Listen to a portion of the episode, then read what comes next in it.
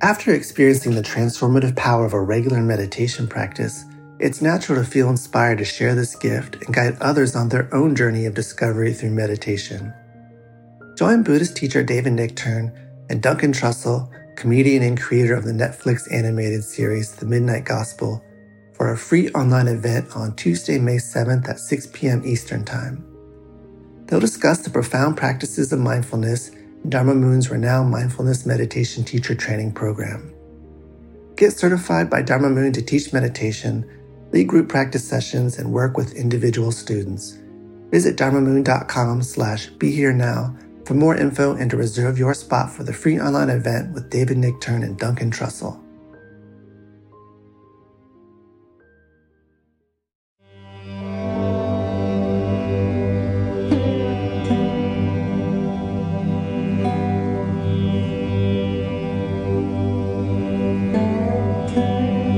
This podcast is brought to you by the Love Serve Remember Foundation and Ramdas.org. Welcome to Ram Dass Here and Now, and I'm Raghu Markus. Ramdas, uh, in this uh, upcoming talk that I uh, pulled uh, out of this uh, enormous, wonderful archive, he talks about how may I serve you, about service. And um, he talks about his path being the path of service and, uh, and what that means. I mean, it's a method. And there is no other better analogy as far as I know and what I picked up when I went to India with him, uh, when he went back the second time. And that's all around this one being that's worshipped in India the monkey god Hanuman.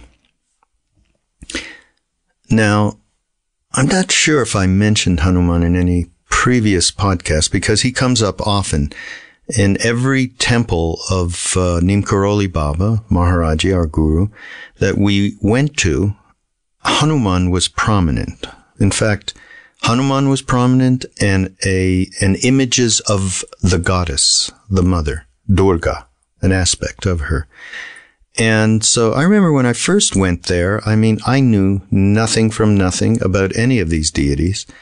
And I was struck by, by Hanuman. It just, uh, just had such a compassionate, uh, look on his face. And, um, and of course we started reading up on it a little bit. And in fact, um, many of you know who Krishna Das is. And, uh, the first prayer that we learned in India was the Hanuman Chalisa, 40 verses in praise of this monkey god.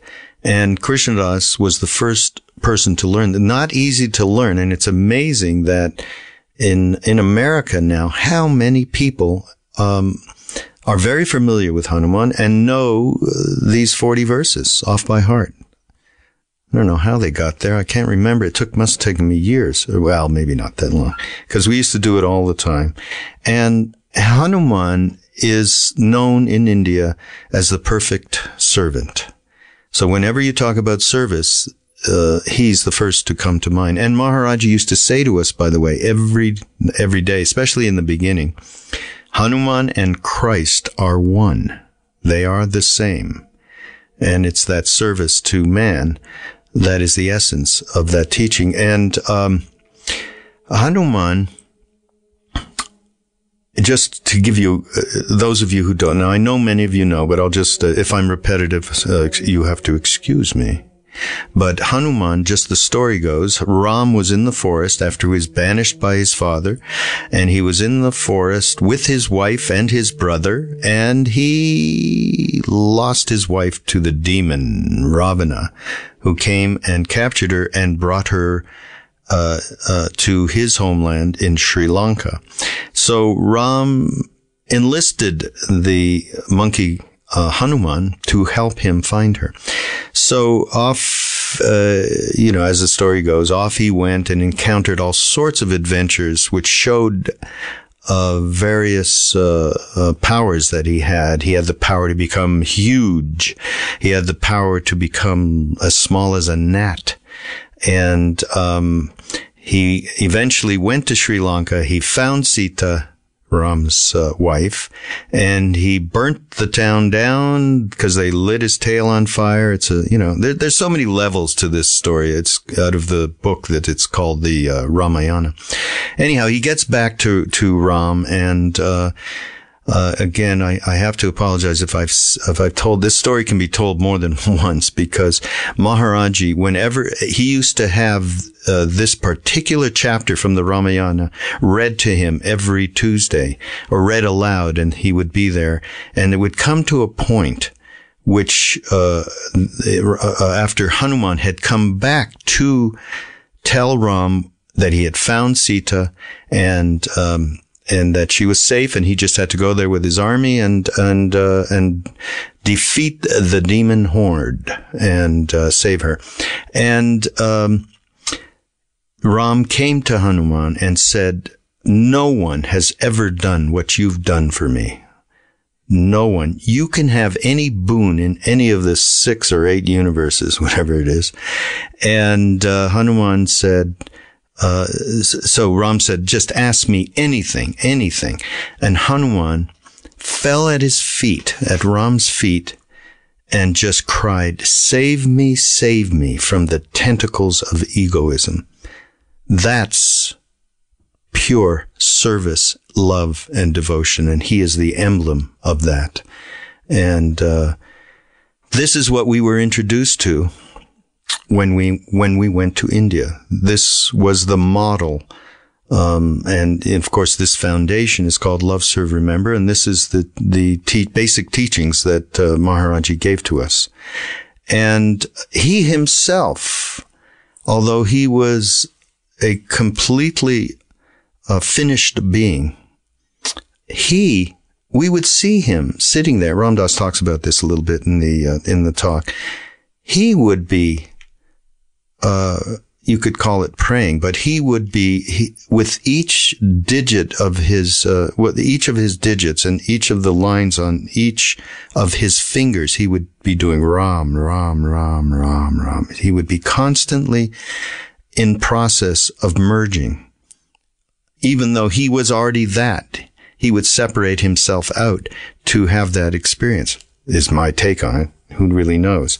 Um, but um, we would sit and watch him do this. I mean, it was just absolutely uh, in, incredible um, to see this. Uh, and and and the other thing that uh, I know Ram Dass mentions is uh, something I myself experienced that um, this being, you know, who just when you sat with him, it was just this pure energy. There was, n- there was no identifiable, uh, point as you usually, when you meet somebody, you can feel an identifiable point, which is, you know, represents the, the ego that encapsulates the soul. In this case, there was nothing like that. It was liquid. And in that liquid, we would just want to melt into it. We would go there and, uh, you know, you'd think, Jesus, I've got, uh, one question after another. How does it all work? Please tell me. And you'd get there and it would all dissolve into this liquid flow. I mean, it was an amazing, amazing thing. But that's all Maharaji was doing was absolutely, completely one with in service to the divine. Nothing more and nothing less. So, um, how may I serve you? In fact, when I first met Ram Dass in his father's farm, he would do this particular exercise. And this was the first time for me. I'd sit down and he'd, he'd face you and you'd have eye contact and he would say, how may I serve you? And he talks about that in the, in, in this talk about, you know, just releasing everything of himself as he sat with a person and just would surrender into the moment and just be of whatever service he could be for that individual. And that was his practice. That was his method. And indeed, we can all take some of that on. And what else do we have to offer to anybody? But is to uh, just offer service to, uh, and, and prayer to, for everyone to be happy, for everyone to be peaceful. So here is Ram Dass here and now. This show is sponsored by BetterHelp. Stop for a moment and think about something that you really need to get off your chest. It could be frustration with your job or a coworker. It could be fear or uncertainty about the future. It could be a secret that you've been hiding for years. We all carry around different stressors, both big and small. When we keep them bottled up, it can start to affect us negatively. Therapy is a safe space to get things off your chest and to figure out how to work through whatever is weighing you down. Speaking with a therapist on a regular basis is also a great way to improve your communication skills, learn to resolve conflict, increase your self awareness and self esteem, develop positive coping strategies, build stronger relationships, and more. If you're thinking of starting therapy, give BetterHelp a try. It's entirely online and designed to be convenient, flexible, and suited to your schedule. Just fill out a brief questionnaire to get matched with a licensed therapist, plus switch therapist at any time for no additional charge. Get it off your chest with BetterHelp. Visit betterhelp.com slash ramdas today to get 10% off your first month. That's BetterHelp, H-E-L-P dot com slash ramdas. How do you do it? How do you do this trip?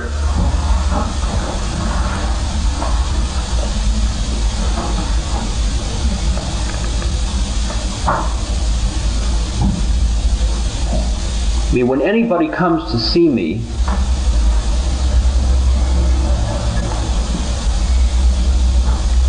anybody, anybody who comes in the door, I offer them tea. I light incense and I say to the Guru, Allow me to serve you in the person of the being who's just come. I feel very much like Ram's Guru who says to Ram, Thank you for letting me do this thing for you. Because this is my method. Das, das, dasoham, I am servant. Dasoham. Then I do my mantra until I cool myself out and get myself perfectly centered. And then when I can say it with full conviction and with complete openness and without being cute, which is hard because I'm a beginner and I got lots of ego. I mean, you are as hip an audience as I could ever conceive talking with. And you and I both know where we are at. And I stand in a way naked before you. There's no attempt to say I'm a realized being. I mean, all of this, all of the fancy halo and the beard and the dress and all the business is not to come on like being somebody else. I can only be where I am because you only teach by being. The truth is directly perceivable to anybody that's listening. And any, I found this out a few years ago when I used to speak to people like people in the village or the Haight Ashbury, places like this. I found out that the least impurity I tried to cover up sent out a vibration and everybody understood. And I could be nowhere but where I am each moment. So I have to say my mantra until I can say to the person, How may I serve you? and mean it because I have got to look at that person and see that that person is Ram. That person is God.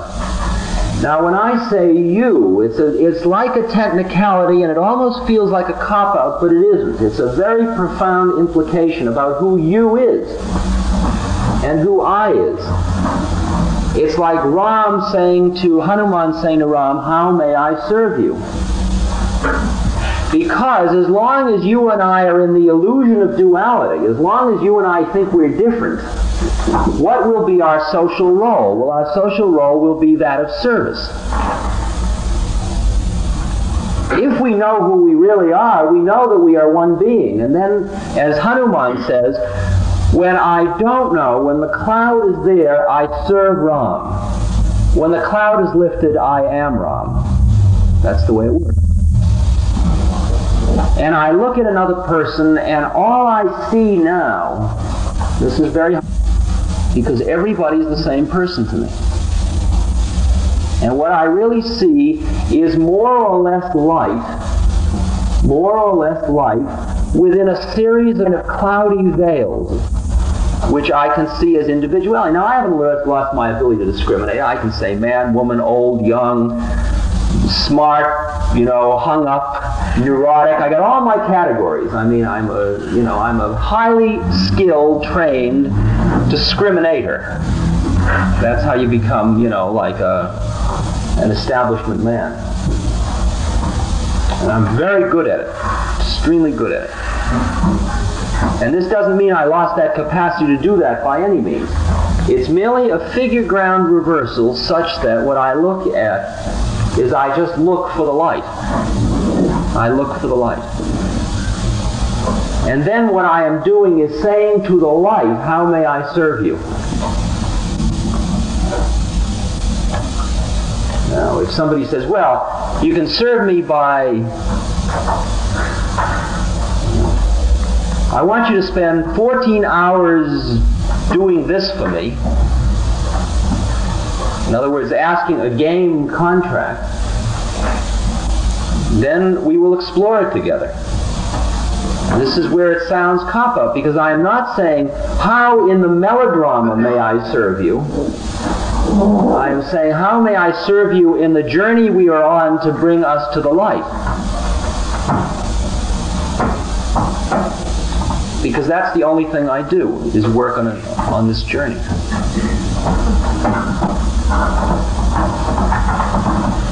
But within that, it might be any kind of service, because it doesn't matter. Because whatever you're doing, when you've got this model going, you're doing the same thing. When you're when you're living in a community or in a family, when you're cleaning the, the behind of a child, when you're changing a diaper, when you're feeding, when you're loving, when you're dealing with a scraped knee, when you're when you're supporting somebody who's hung up because they're so caught in their world of games they can't see their way out, and just being there with them. How may I serve you? You're serving God at every moment. That's what's making life that is profane sacred. That's the operation. That's karma yoga. That's karma yoga. That's karma yoga.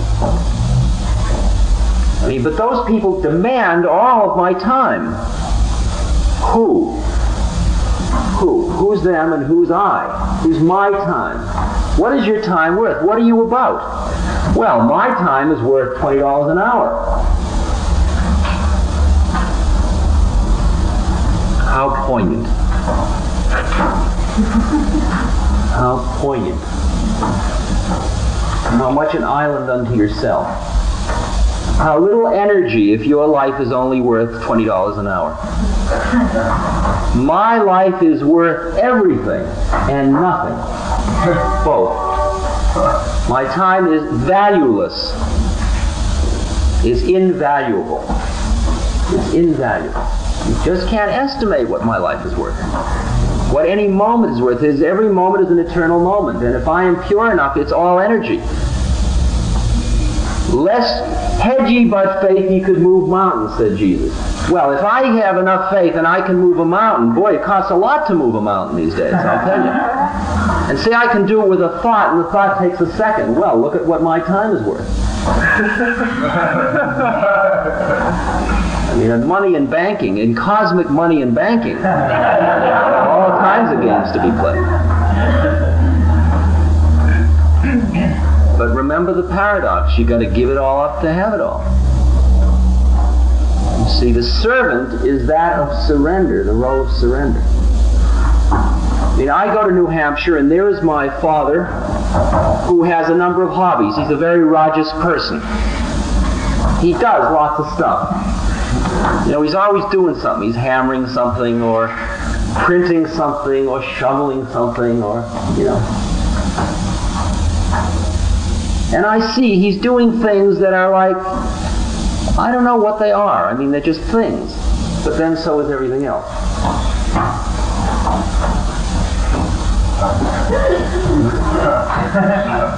so I come along and I say, uh, How may I serve you? And he says, Well, would you hold this? so I hold it.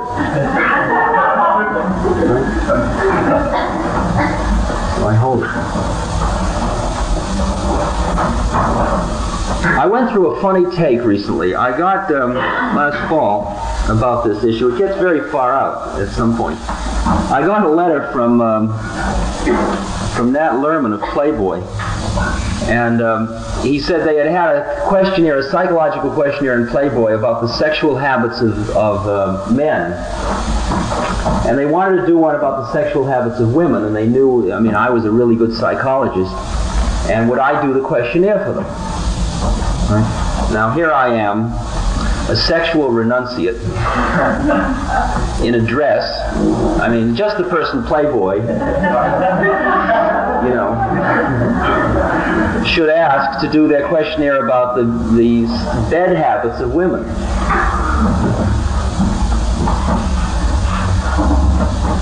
How may I serve you? That was the trip I went. How may I serve you?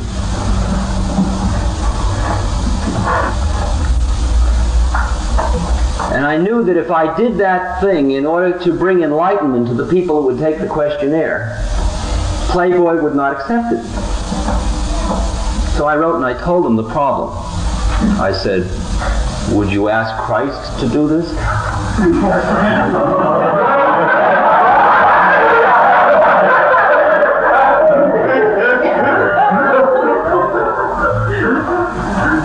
Said, if you had, he probably wouldn't, because he could do it. But where I'm at, I can't do it yet.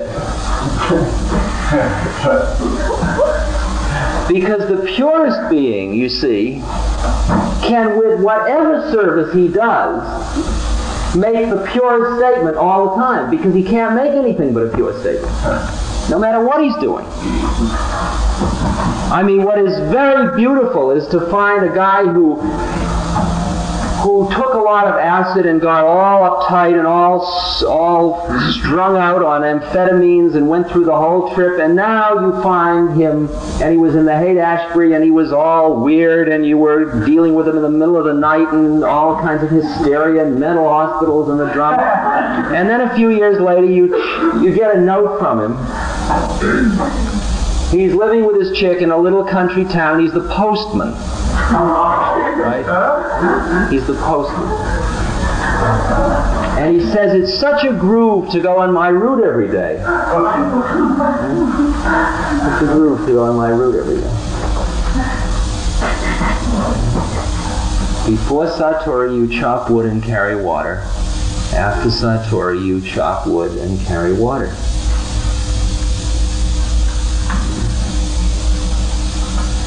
You mean you went through college to become a postman?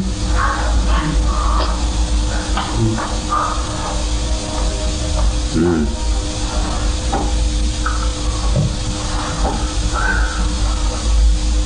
But then I meet a guy who is a, a nuclear physicist,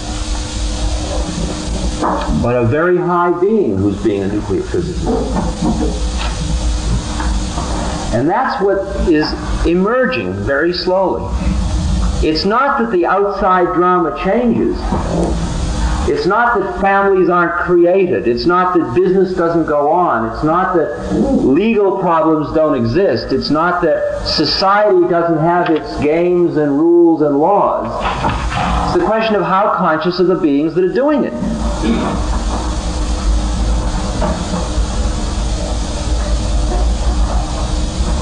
Because if a person has surrendered their ego, then they do what is in harmony with the universe. And what does that mean specifically? What is the harmony and what is the universe?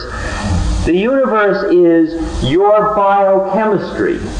It's your skills, it's your heredity, it's your environment, it's all of the forces acting upon you at that moment, it's all of the moral possibilities around you. That's all part of what the harmony of the universe is.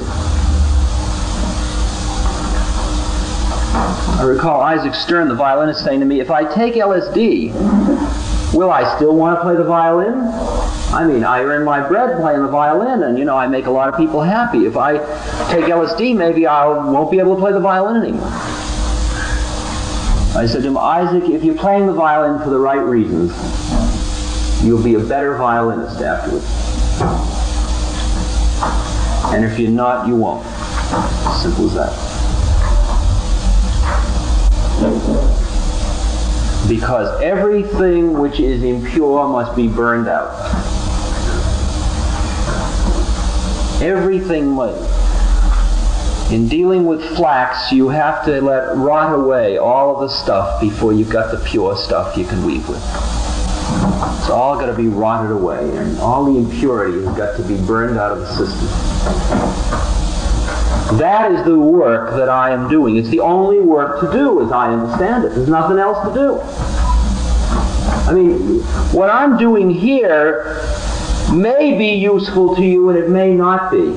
I'm doing it as a purification exercise on myself because there's nothing else to do but keep working on myself because all I have to offer to any other being is my own purity, is my own being, is my own state of existence. And I realize that the less ego there is, the more there is to offer. That's the funny thing about it.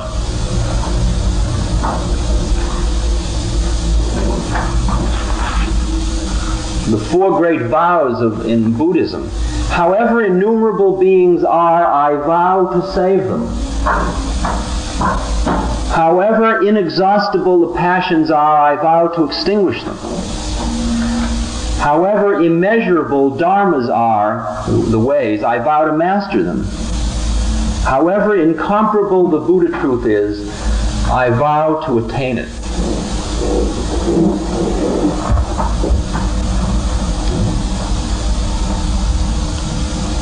Doesn't mean you become a passionless bump on a log. It just means that all of it, all of the grooving with the beauty of it all is done in an egoless state.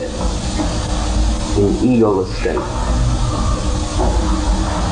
When you smell a flower, you are the flower. You are one. You are two and one both at once, and there is nobody smelling the flower, and the flower is being smelled, and the savor is total, and yet there is no ego. When you are cooking food, see, in the temples, it's all designed to keep you aware of this dance. So you never cook food except with a mantra. I mean, you always have something you're saying inside to remind you that you're not just cooking food. You are doing a, a, part of the divine process that is keeping the temple maintained in order to seek the light. That's what the journey is. What the Bhagavad Gita says. Do what you must do, but dedicate the fruits of your work to me. That's another way of saying it. So there's the guru who is praying to Hanu, to Ram. Ram, I love you, I love you, let me serve you, whatever you want, I'll do, is somewhere in him he's saying constantly. You watch his hands. I mean, there's a guy who's done it all, and he's still, you watch his hands, and it's always moving like this. Fingers are always going like these. He's always saying Rama, Rama, Rama, Rama, Rama, Rama. 24 hours a day. He's going in and out of becoming one with Ram, coming back to serve Ram and love him, going back to one with Ram, out to serve him and love him, back to one with Ram. He does that with every breath. Okay? With every breath. That's how delicate it finally becomes, you see. That's how close you are to that line. Where you are God and then you stand back in order to worship, honor, serve, love, whatever the particular role relationship is.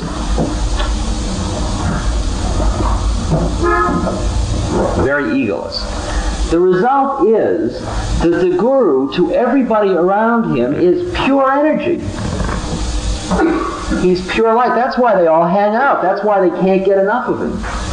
I mean, I can go to the guru and I got a dozen intellectual questions and I got this and that. And the next thing I walk up to him and it all turns into liquid. It's all gone, and here we are. And boy, there's just no nothing left of me. It's just pure, pure light, pure love, pure energy. You can't imagine what basking in that it feels like. Well, you can imagine. You can imagine. Because you all do it at moments. All do it at moments. You all get to that place inside yourself where it's all right. It's really as beautiful as I thought it was, as I dreamed it might be.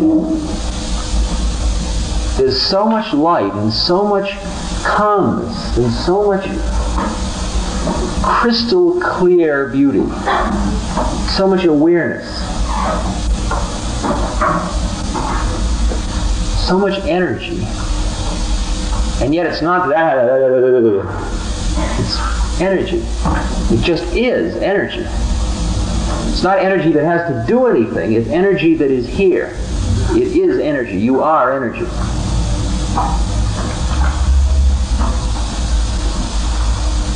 So when you're around this guy, he is an external personification of that, that, that stuff. That stuff. And so once you, it's not hard to surrender to that. You surrender to the light, surrender to pure energy, to pure love. It's surrender that is no surrender. See, that's the funny thing about it. The surrender concept turns out to be meaningless. What are you giving up? What are you giving up? You're giving up a kind of a hollow, empty little trip that's good for maybe another 40 years at best. You're giving it up for an eternal union with pure energy, pure light. Because surrender means you no longer die. It's as simple as that. That's what it means. Because you that lives and dies is you ego.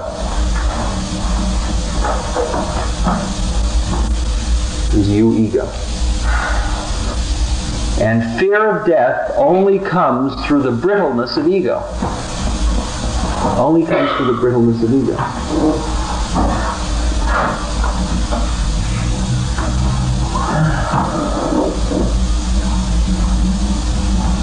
Total surrender. Total surrender. There's no more you. No more life and death. Yeah, I'm going to die. Wow. Whew, dig that.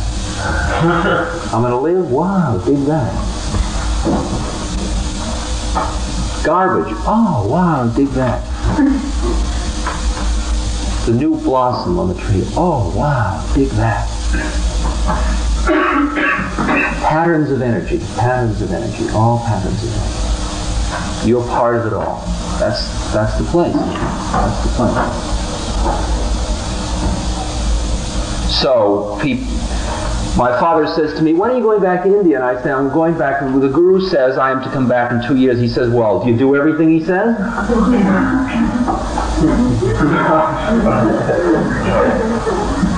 You know the level of the question? Do you do everything he says?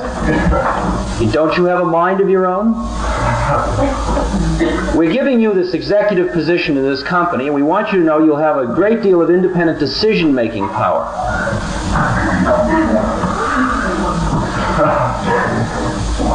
Decision making. What do you want to do today, Marty? I don't care. What do you want to do?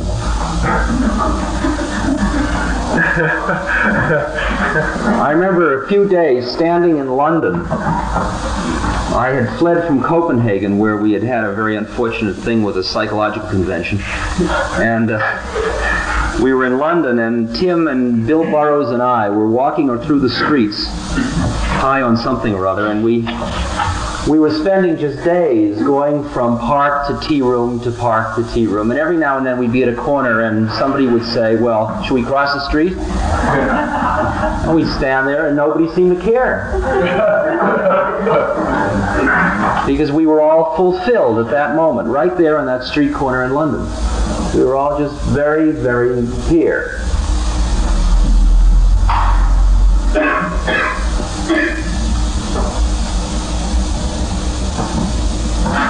See, when there's no ego, the ego, you understand, is within the concept of time. It's within time. So ego always has past and future. So it's always caught in the planning, in the expectancy, in the not fulfilled, in the fantasy. While once the ego is gone, you just here and now. There's just here and now. That's all there is. I mean, I never was until this moment, and I never will be afterwards. It's all just here and now. Okay, now we got a new here now. Here we are. Wow, look at this. It's still here. It's still here. It's here. It's all new. Wow, look at this. It's all gone. It's all here. Here and now. Fully here and now. Right here. Right here now. Right here now. Right here now. You didn't come up the stairs and walk in and pay two bucks and come sit down, come to listen to a lecture, and I'm giving a lecture, and then you go home and you'll work hard and perhaps become enlightened. Ah, that's all uh, stuff. That's all stuff. Here we are. This is it, right now.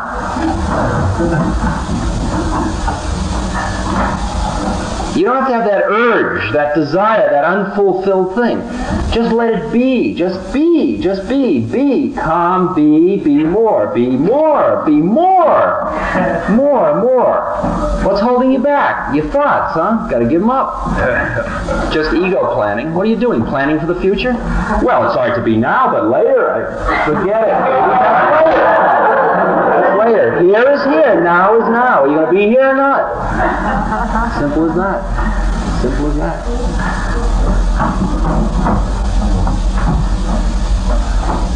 But I'm so young, I have so many things to do yet.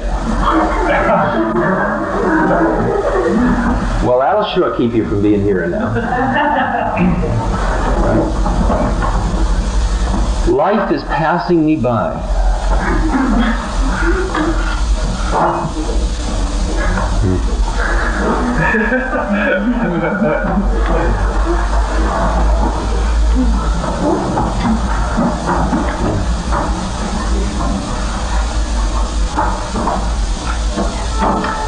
But if I just live in the here and now, won't there be chaos?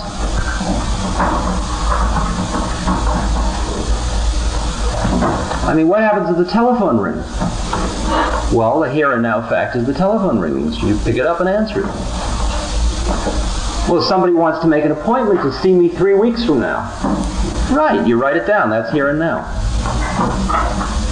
Well, what happens three weeks from now? Well, three weeks from now, there's that appointment. That's here and now.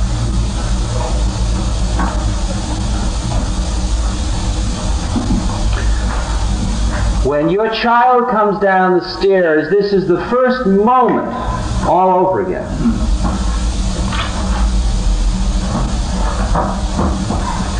This is Buddha meeting Buddha over toast and coffee, over milk and porridge, over mu tea and brown rice. This is here and now. We never had breakfast before. This is it. This is all there is right now. If it's not good enough, man, it's not good enough. I t- was taught this in a very strange way. I lived in a community in California, and I was a wheeler dealer, you see. This was a few years back. now I'm a new kind. I'm a cosmic wheeler dealer. Before I settled for just like mundane physical wheeling and dealing and I was a computer programmer. And um, I was supporting this community of artist type people and stuff like that and paying off some debts. And I was a consultant in mathematics research and in public education and lecturing. And I was doing my gig and I was flying around the country being, you know, doing my thing. Speaking about LSD and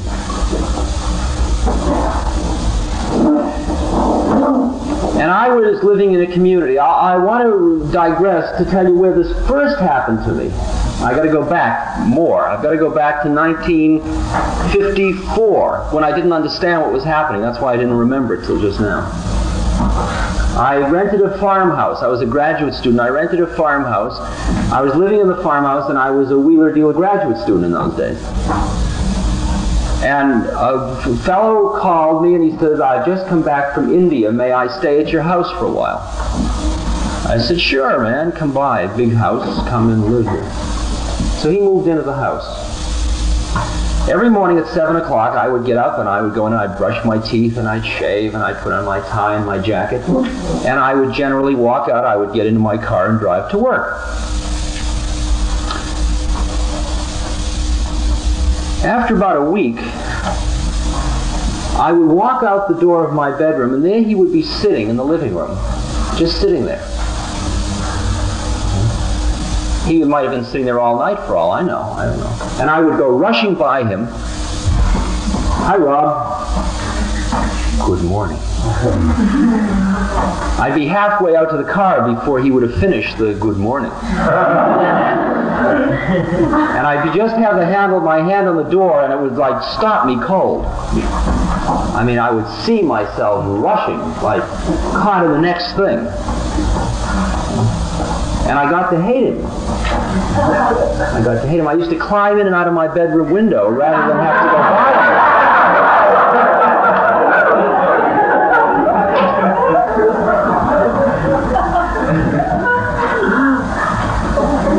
now we're 10 years later, and we're in this community in California, and um, living with a very, very high being by the name Steve Durkee, an artist. Very beautiful guy. His wife and babies. And... So I'd have a day off, it would be Saturday, and it would be, we'd be going to the store. It'd be the dog, and the babies, we'd all get in the Volkswagen microbus, and it'd be Jane, the gal I was living with, and her baby, and me, and Steve, and Barbara, and the whole scene in the microbus going shopping. And we get to the door, and Dakota, Cody, uh, Kobe, the Steve's daughter, would say, I, she'd start to cry. Well, now um, I have the morning free, and we're going to go to the store. Saturday mornings we shop. All right, Kobe, cool it. Kobe doesn't cool it. She cries.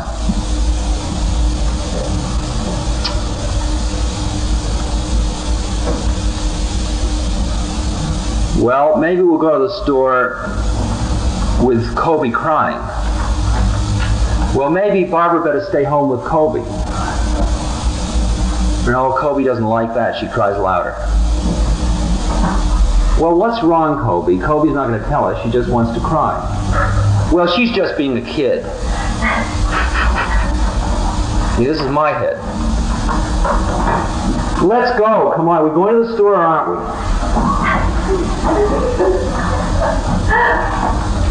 Steve says, What's the sense in going to the store?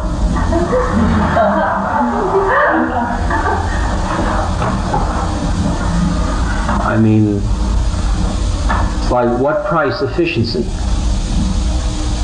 What happened to the, the, the human beings in the shuffle? What happened to vibrations in the shuffle? So, I mean, we do this absurd thing. We'd all stop around this little kid, you know? We'd all sit down. We join hands. We'd all cool ourselves out. And when we all got relaxed enough and calm enough, Kobe would stop crying. And then we'd go to the store.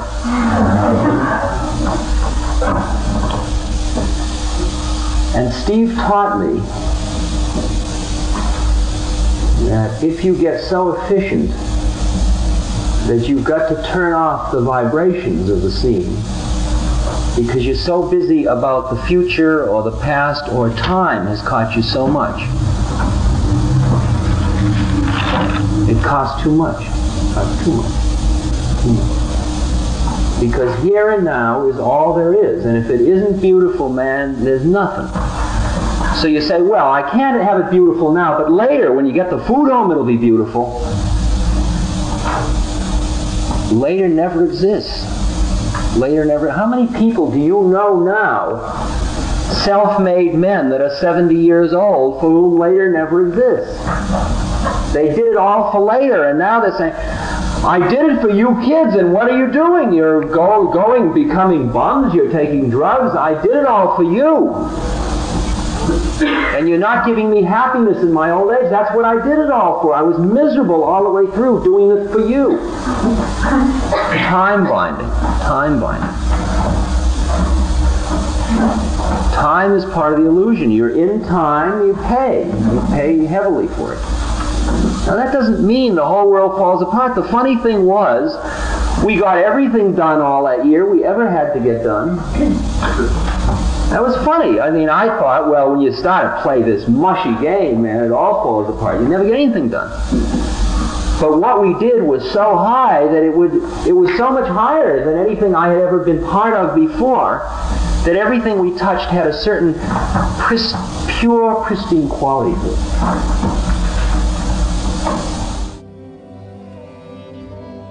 This podcast has been brought to you by the Love Serve Remember Foundation and RamDass.org. We appreciate all the support for the foundation and for Ram Dass's work, and we hope that you will continue that support. You can go to ramdass.org and click on the Donate Now button and follow the prompts. Thank you.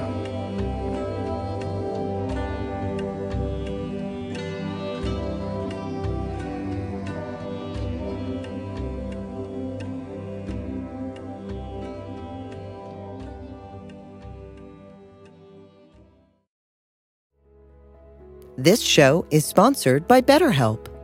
What do you need to get off your chest? We all carry around different stressors, both big and small. When we keep them bottled up, it can start to affect us negatively. Therapy is a safe space to get things off your chest and to figure out how to work through whatever is weighing you down. It's also a great way to learn to resolve conflict, develop positive coping skills, and much more. If you're thinking of starting therapy, give BetterHelp a try. It's entirely online and designed to be convenient, flexible, and suited to your schedule. Get it off your chest with BetterHelp. Visit betterhelp.com slash ramdass today to get 10% off your first month. That's betterhelp, H-E-L-P dot com slash ramdass.